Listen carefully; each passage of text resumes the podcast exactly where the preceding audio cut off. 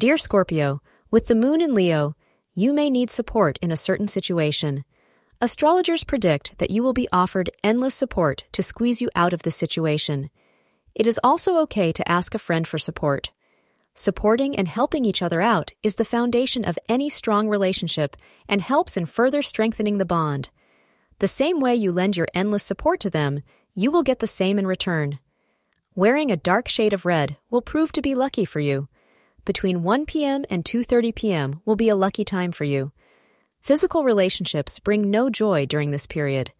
You need something for your heart and soul, and not simply something which gives momentary pleasure. If you are in a relationship, then talk to your partner about this today. If you are just dating casually, look inside yourself and make sure you are acting in accordance with your true wishes. Thank you for being part of today's horoscope forecast.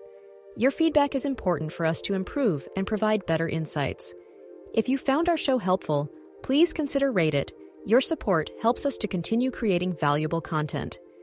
Thank you for being here and see you tomorrow.